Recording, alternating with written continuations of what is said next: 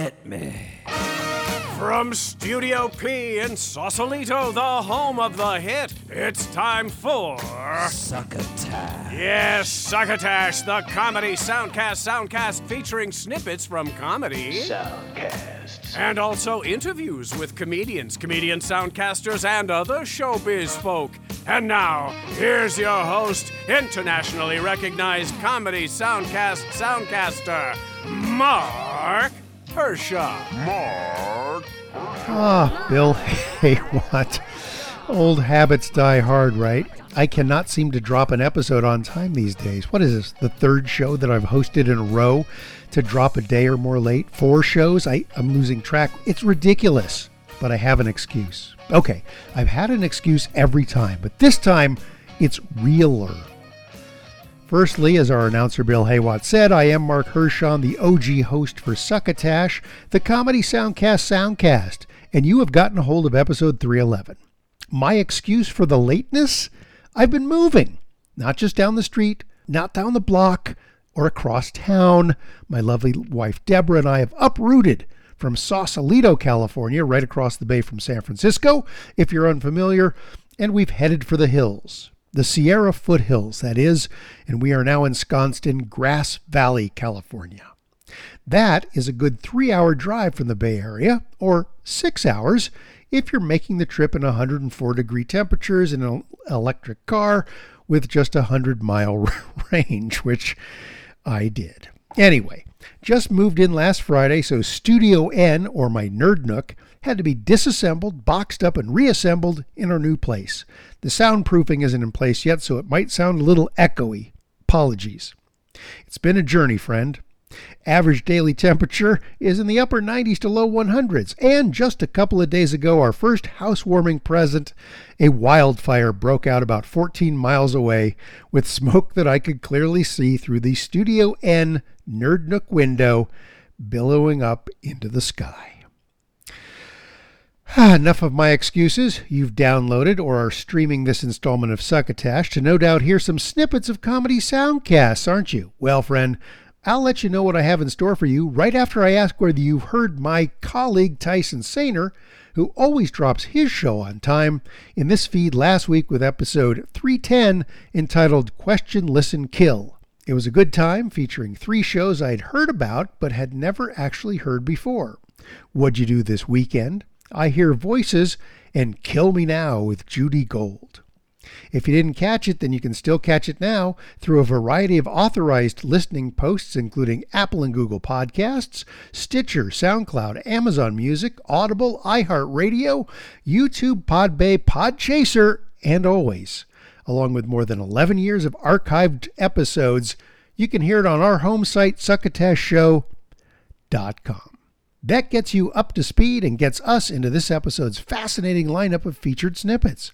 I've harvested sound seedlings from 5 to 4, Crazy Town, Prop Culture, and the Romance Road Test. In addition, we've got a new fake sponsor this week, Sarsaparilla. Let's get started, shall we? This episode's first entry is from 5 to 4. If you're looking for it in your podcast program, that's the numeral 5, then a hyphen or dash if you're from the old country, followed by the numeral 4. It's a soundcast, as they say right up front, about how much the Supreme Court sucks.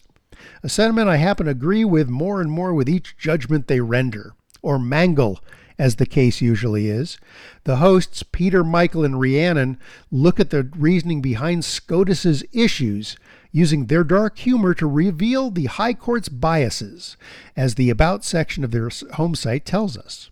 Spoiler alert, the clip I've selected doesn't really have a whiff of their trademark humor in it, as it comes from their recent emergency episode, Roe is Overturned. I didn't really want to play anything funny because I don't think the matter is funny, and neither do they. I didn't have the energy for a metaphor, so That's we're just going to go straight in to talking about Dobbs v. Jackson Women's Health, uh, the opinion that is now officially overturned Roe v. Wade, making this technically an emergency episode. Yeah. Although, as we've discussed recently amongst ourselves, we're at a point where a lot of our episodes reflect some some level of emergency. You know, Yeah. Yeah. It's just the just these crazy times we live in right now. Mm. So, as I'm sure everyone listening knows, in early May, a draft of the majority opinion overturning Roe, written by Justice Alito, was leaked to the public. There was much discussion about whether the majority would hold, whether the opinion would materially change, etc., etc. But in the end, almost nothing changed, uh, and the final majority opinion is substantively identical to what was leaked. Yeah. I do want to note for a second here that law professors and clerks and people or whatever will, when they tell you about the Supreme Court opinion writing process, they'll talk about how they circulate drafts and then they read each other's drafts and they comment on them and blah, blah, blah. And then they see concurrences and dissents and respond to them. And it sounds very deliberative and very cooperative. And I don't know, maybe that's the case in some opinions, but it's worth noting that this shit looked almost identical. Yeah. To the draft. Yeah. The final draft looks a lot like the original draft. And I do wonder to what degree that's just like some, you know, self important, like myth making, right? Right. That they already know what they want to say, at least in like hot button issues. They know what they want to say and they're going to say it. And maybe they'll throw in a few paragraphs being like, the dissent says this, but blah, blah, blah. But like, it's functionally the same. Right. Yeah. Alito writes the majority. There's a concurrence from Kavanaugh and, and another from Roberts and another from Thomas and a joint dissent by the three liberal justices. So, our episode published after the majority opinion leak goes through its reasoning in depth, but we can go over the basics again. Uh, the 14th Amendment says that the government cannot deprive you of life, liberty, or property without due process of law.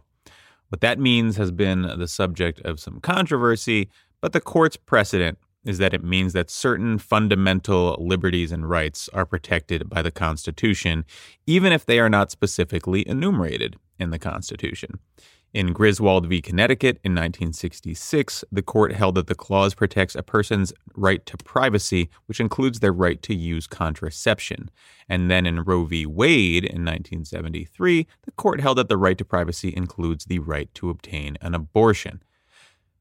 And what the court says here in overturning Roe is that that clause of the 14th Amendment only protects rights and liberties that have a deeply rooted tradition in our law.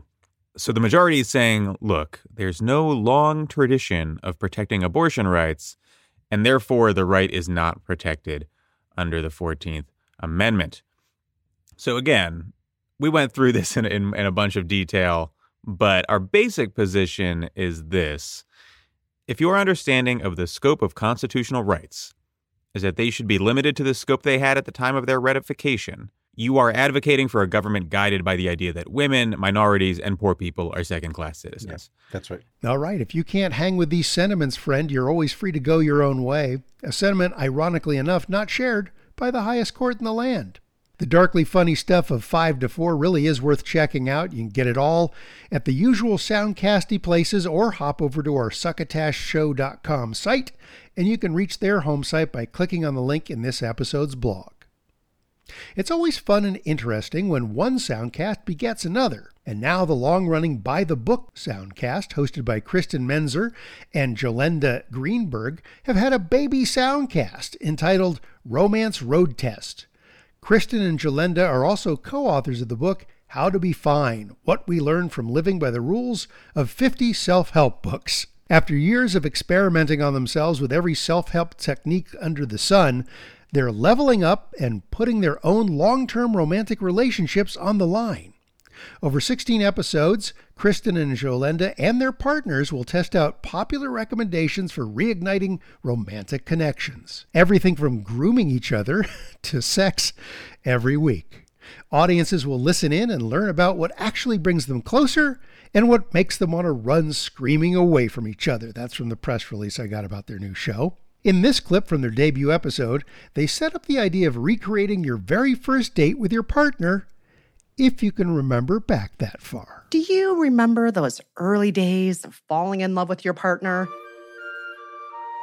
Back when the neighbors used to slip notes like this under your apartment door?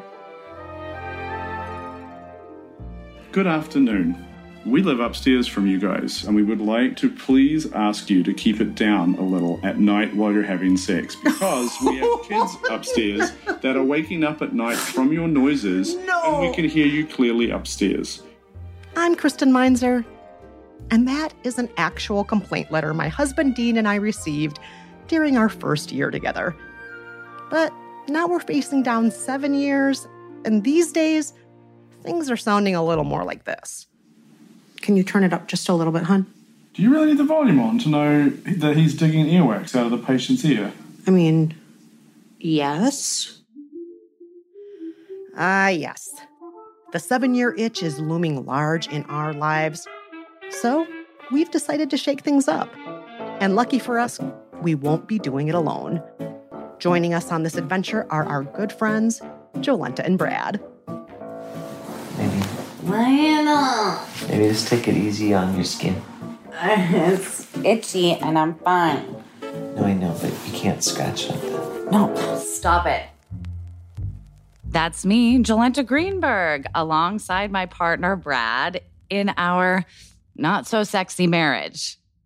For the past year and a half, I have been battling a gnarly autoimmune disease, and we've pretty much fallen into the pattern of caretaker and care receiver. But luckily, I'm on the road to recovery these days, and Brad and I are ready to try just about anything to reconnect more romantically. Did you really say anything, Jolenta? Oh, you know I did, my friend. Well, that's good because for the next 16 episodes, we're going to upend our relationships in new and possibly bizarre ways. We'll draw on popular trends, talked about articles, and recommendations from relationship therapists. Everything from reading erotica out loud to doing something terrifying together. We'll see what helps us feel more in love and what leaves us feeling worse than we did before. It's gonna be a grand adventure. An awkward experiment. And you're invited to join us and decide what you might want to try at home. This is Romance Road Test. So, you might want to know who we are. Kristen and I are good friends who have made a living out of experimenting with our lives. In fact, uh, we even wrote a book about it. It's called How to Be Fine What We Learned from Living by the Rules of 50 Self Help Books. Yes, and over the past several years, we've tried hacking everything from our home decor to our careers. But now, more than ever, we're ready to try hacking our own relationships. And today, we're kicking things off by recreating our first dates with our husbands. Mm hmm. And recreating the first date is just what it sounds like going to the same place in the same clothes if you have them and if weather allows, arriving the same way, leaving the same way, and revisiting the subjects you remember talking about the first time you and your partner went out. If you can, also try sitting at the same table if you are at a bar or restaurant, ordering the same food and drinks, and following through on certain things that actually happened. For example, if one of you showed up with flowers, bring flowers again. You can get the first episode of Romance Road Test in their By the Book Soundcast feed, but the remainder of the episodes are exclusively available on audible.com or through the Audible app. We're taking a break from a regular phony baloney sponsor this week, Anderson's Pants, and instead running, well, it's not really an advertisement. It's a minute and a half audio track of friend of the show and comedian, actor, soundcaster, producer Travis Clark and his best Sam Elliott impression for Sarsaparilla. There's nothing like a good sarsaparilla. Now, some say the sarsaparilla plant is a aphrodisiac.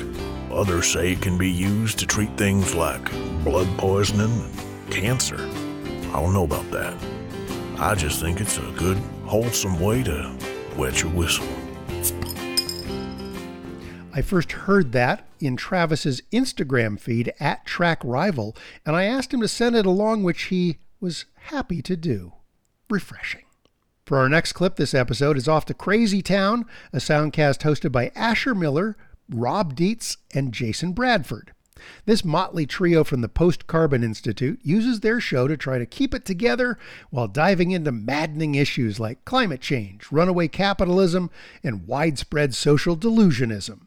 I clipped their episode from early June entitled Throwing Superman Through a Cigarette Truck The Insidious Manipulation of Advertising.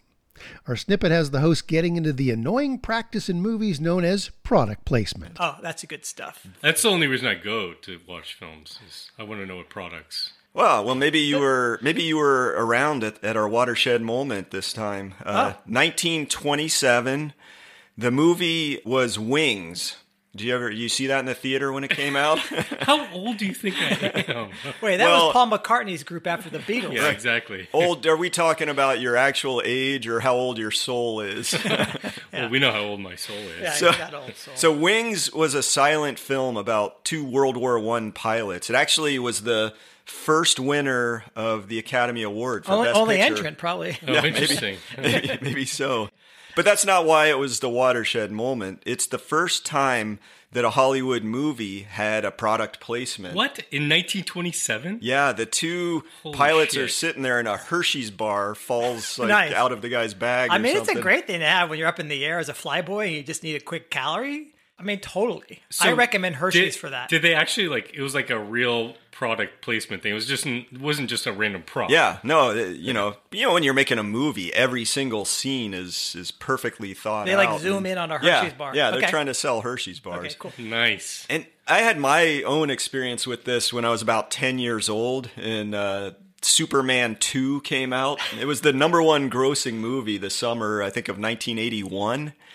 And uh, I remember I'm watching it, and they're- get to this big fight in the middle of the movie where the bad guys are, you know, they're super people also. yes, they came from the same planet as Superman. Yeah, yeah. I so remember the, this. So the leader is Krypton, wasn't it? Yeah, Krypton. The leader is General Zod, right? Yeah. Played by Terence Stamp. How So the fuck do you know I, this? it's crazy. Come on, who doesn't know this? so so he picks up Superman, played by Christopher. I know that. I knew that. Yeah. Throws him through a Marlboro truck. Good. They're Like still allowing they were they were ad- advertising for Marlboro at the Yeah. Time.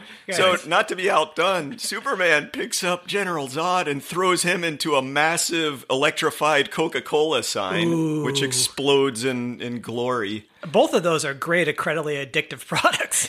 yeah yeah well so i mean it it, it blew me away because you know i'm a 10 year old kid and i'm like why did they just get thrown through a marlboro truck? Like why does why so does that you were actually aware enough at that time to to like think about that? yeah yeah really like i said this is the thing that takes me out of being able to But at suspend that age, disbelief you- yeah, that's pretty good job. It's Pretty good ridiculous. You're, you're You have a bizarre brain. I, I don't disagree with you.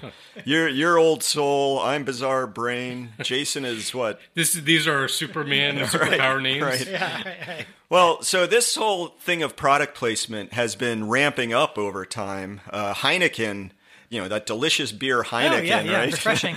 uh, paid My my people's made that. Beer. they paid forty five million dollars for seven seconds of screen time in a uh, 2012 James Bond movie. I remember that movie, but I don't remember the Heineken part. I'm sorry. Well, Tell them they're gonna be so bummed. You don't know. Maybe you've been drinking a lot of Heineken. Direct result, you know. Uh, I'm a local microbrew guy.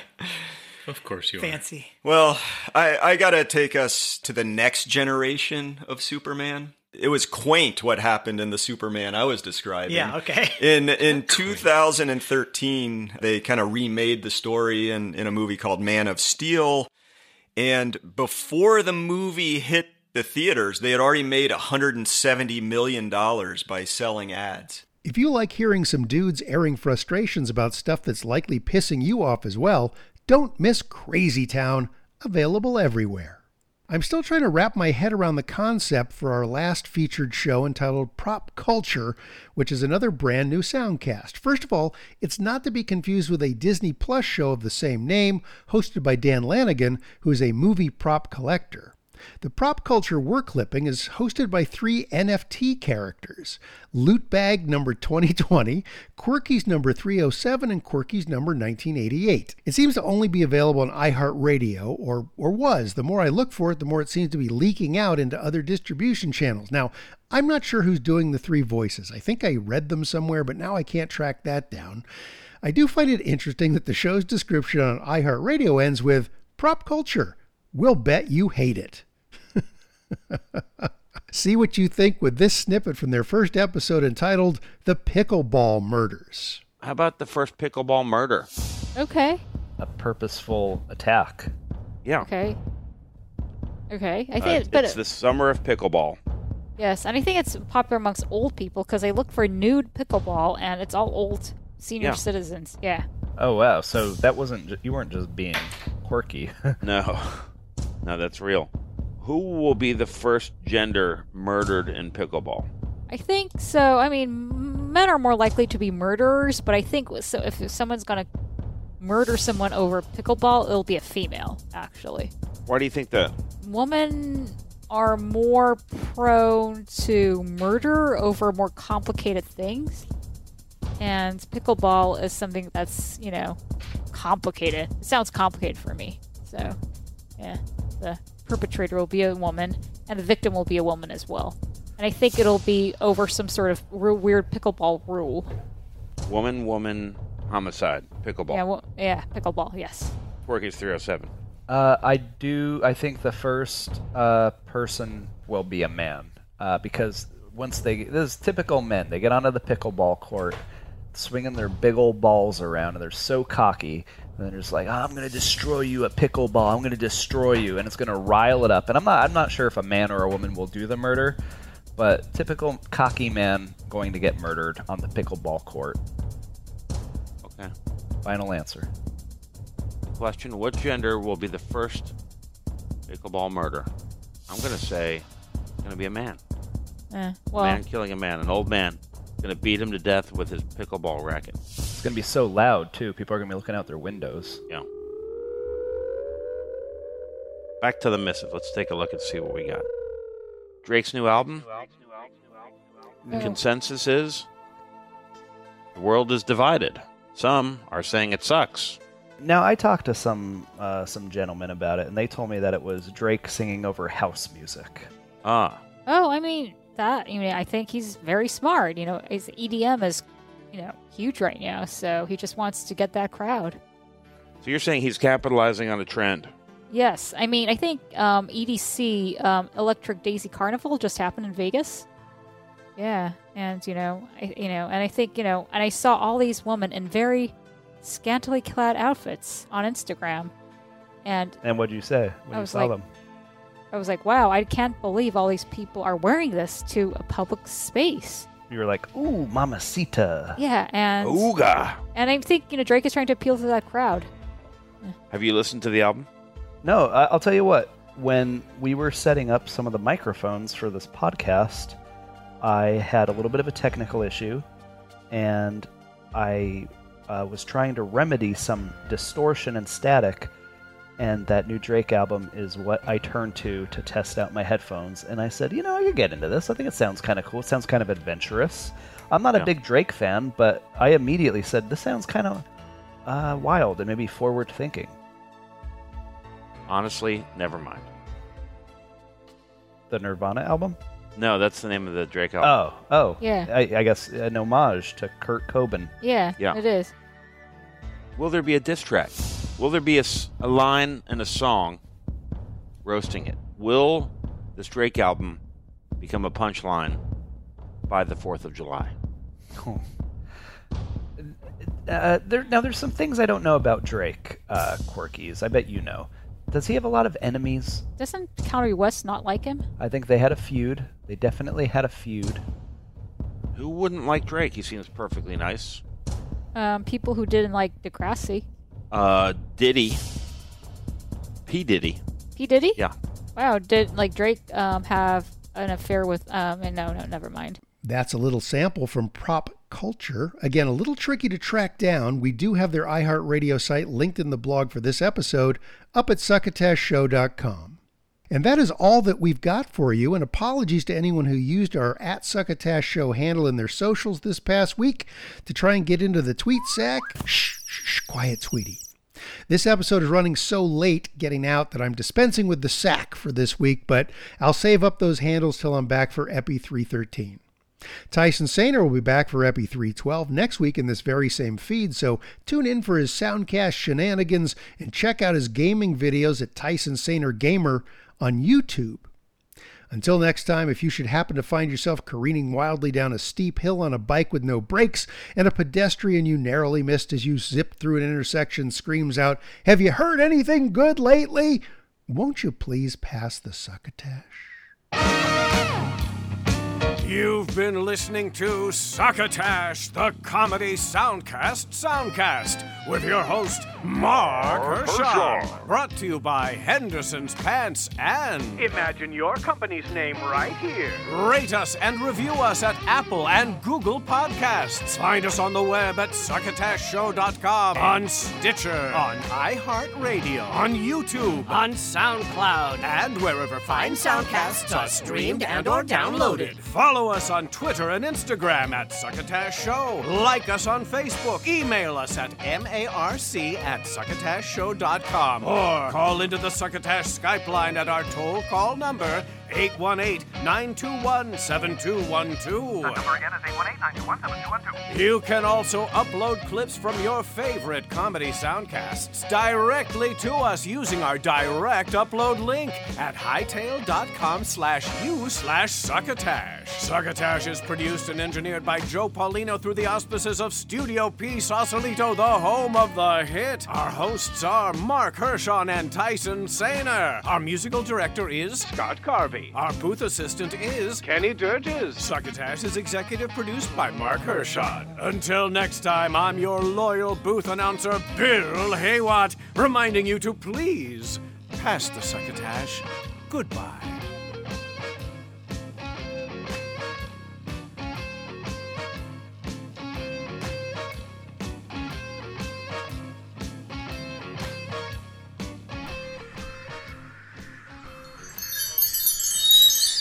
This has been a Succotash Patch production.